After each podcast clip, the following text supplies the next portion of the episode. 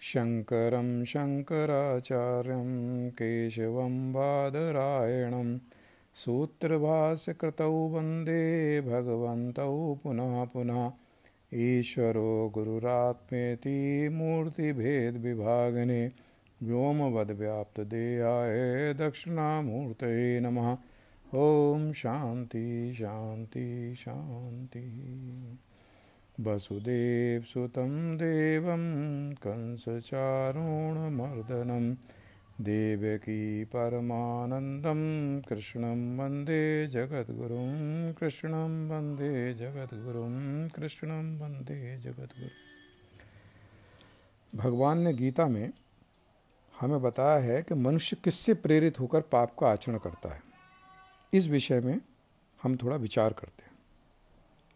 मनुष्य अपने जीवन में कुछ अच्छे या पुण्य कर्म करता है और कुछ बुरे या पाप कर्म जाने या अनजाने या ज्ञान के कारण कर देता है।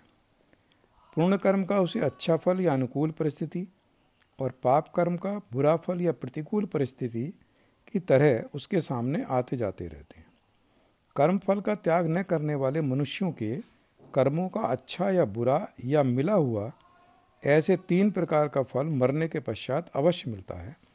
किंतु कर्म फल का त्याग कर देने वाले मनुष्यों के कर्मों का फल किसी काल में नहीं होता, ऐसा भगवान ने हमें गीता के अठारहवें अध्याय के बारहवें श्लोक में कहा है। जब मनुष्य जानता है कि बुरे कर्म का फल उसे बुरा ही मिलेगा, तब वह बुरे कर्म करता ही क्यों है? अर्जुन के मन में भी ऐसी जिज्ञासा पैदा हो गई और उसने भगवान से गीता के तीसरे अध्याय के छत्तीसवें श्लोक में पूछा कि, हे कृष्ण तो फिर ये मनुष्य स्वयं न चाहता हुआ भी बलात् लगे हुए की भांति किससे प्रेरित होकर पाप का आचरण करता है? अर्थात मनुष्य के अंदर ऐसा कौन है जो उसके न चाहने पर भी उसे बलपूर्वक खींचकर पाप कर्म में लगा देता है और वह स्वयं भी उसमें लग जाता है? शंकर भाष में भगवान शंकराचार्य विष्णु पुराण के आधार पर पहले भगवान शब्द का अर्थ बताते हैं कि संपूर्ण ऐश्वर्य, धर्म, यश, लक्ष्मी, वैराग्य और मोक्ष, इन छह का नाम भग है।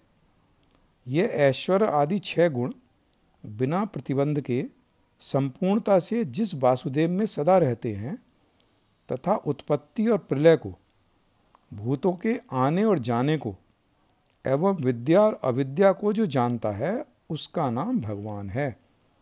अतः उत्पत्ति आदि सब विषयों को जो भली भांति जानते हैं, वे वासुदेव भगवान हैं।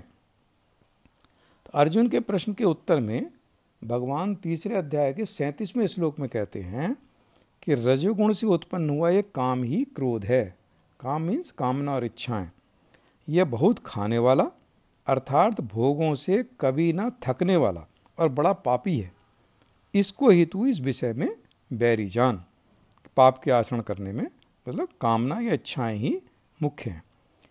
त्रिगुणात्मक यानी सात्विक, राजस और तामस, ये प्रकृति या भगवान की त्रिगुणी माया से मोहित और उसमें स्थित पुरुष प्रकृति से उत्पन्न त्रिगुणात्मक पदार्थों को भोगता है। और इन गुणों का संग ही इस जीवात्मा के अच्छी और बुरी योनियों में जन्म लेने का कारण है।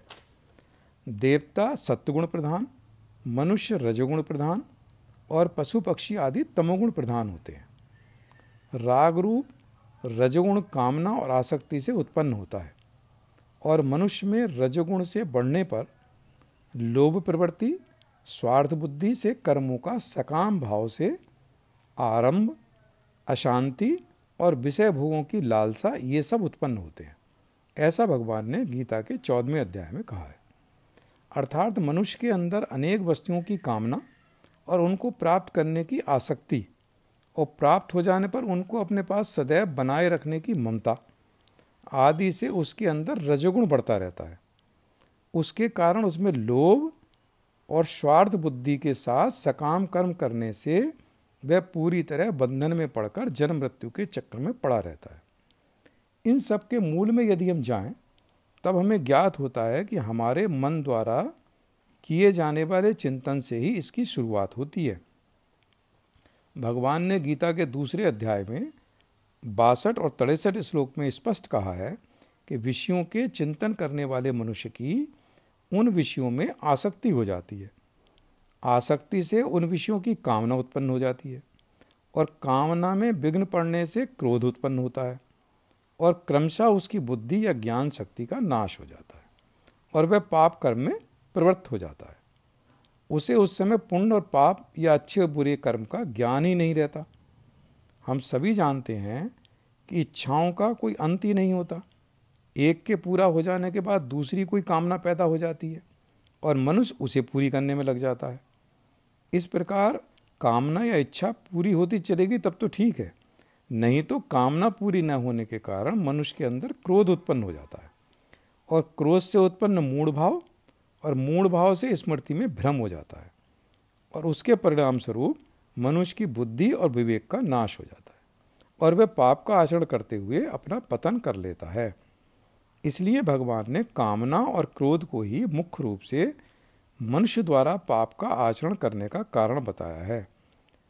रामचरित मानस के सुंदरकांड में भी आता है कि काम, क्रोध, मद और लोभ, ये सब नरक के रास्ते हैं। काम, क्रोध, मद, लोभ सब नाथ नरक के पंथ। इन सबको छोड़कर श्री रामचंद्र जी को भजिए, जिन्हें संत महापुरुष भजते हैं।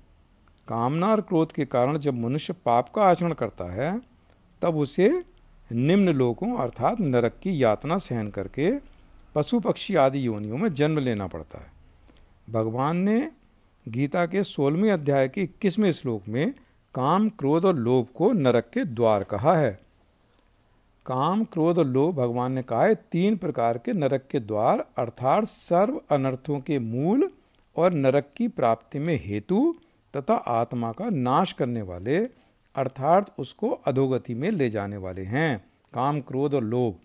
अतएव इन तीनों का त्याग कर देना चाहिए। भगवान ने गीता के अनेकों श्लोकों में बार बार कामना, आसक्ति, ममता, फल की इच्छा और स्वार्थ से रहित होकर, अर्थात इन सब का त्याग करते हुए पूर्ण निष्काम भाव से, ईश्वर अर्पण बुद्धि द्वारा दूसरों के हित को ध्यान में रखते हुए मनुष्य को अपने कर्तव्य कर्म करने के लिए कहा है। उपरोक्त श्लोकों में भगवान ने कामना को ही मूल रूप से पाप कर्म करने के लिए प्रेरित करने वाला बताया है।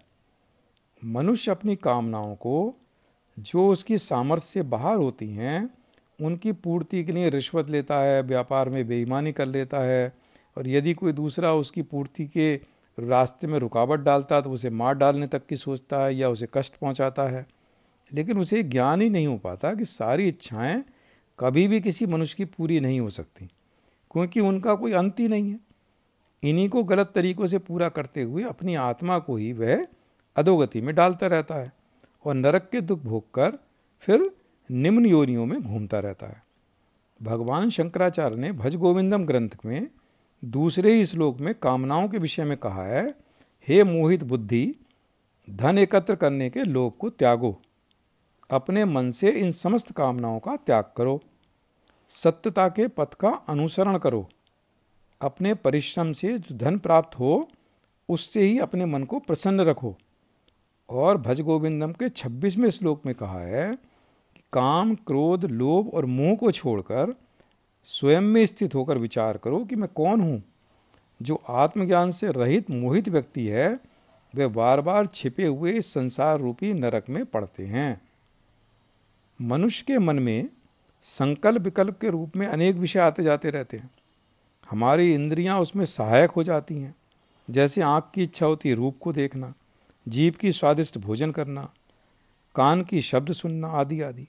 मन जिस इंद्रिय के साथ हो जाता है और उसकी कामना में आसक्त होकर उसको पूरा करने का विचार करता है, तब यदि अज्ञान के कारण बुद्धि भी उसके साथ हो जाए, तब वह उचित या अनुचित का विचार किए बिना उस कामना को पूरी करने में लग जाता है।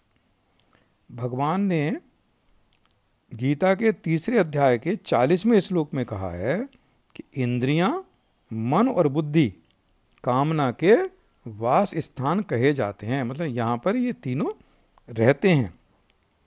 ये काम या कामना इन मन बुद्धि और इंद्रियों के द्वारा ही ज्ञान को आच्छादित करके जीवात्मा को मोहित करता है। इसलिए मनुष्य को अपने इंद्रियों को मन द्वारा वश में रखना चाहिए और अपने मन को बुद्धि या विवेक द्वारा वश में रखना चाहिए। विवेक के लिए मनुष्य को शास्त्रों का स्वाध्याय करते रहना चाहिए और निष्काम कर्म करते हुए अपने अंतःकरण को शुद्ध रखना चाहिए। गीता के दूसरे अध्याय के इकहत्तरवें श्लोक में भगवान कहते हैं कि जो पुरुष संपूर्ण कामनाओं को त्याग कर ममता रहित अहंकार रहित और स्प्रह रहित रुककर विचरता है, वही शांति को प्राप्त होता है।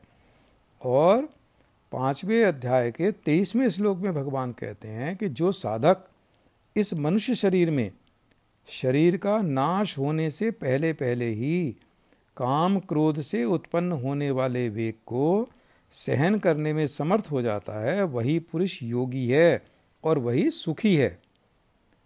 इसलिए मनुष्य को मन और इंद्रियों को अभ्यास द्वारा अपने वश में रखते हुए, रखते रहने का प्रयास करते रहना चाहिए।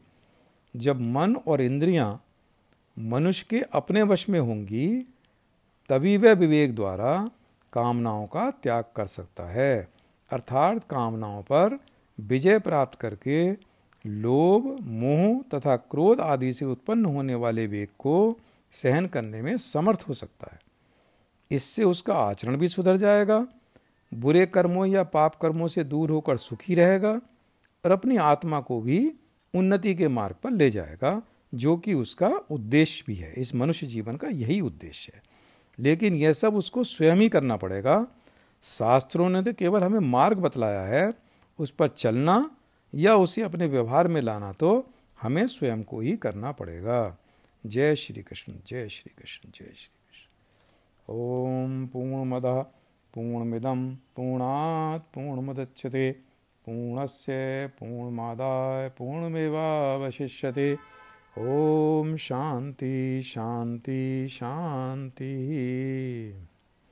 जय श्री कृष्ण जय श्री कृष्ण जय श्री कृष्ण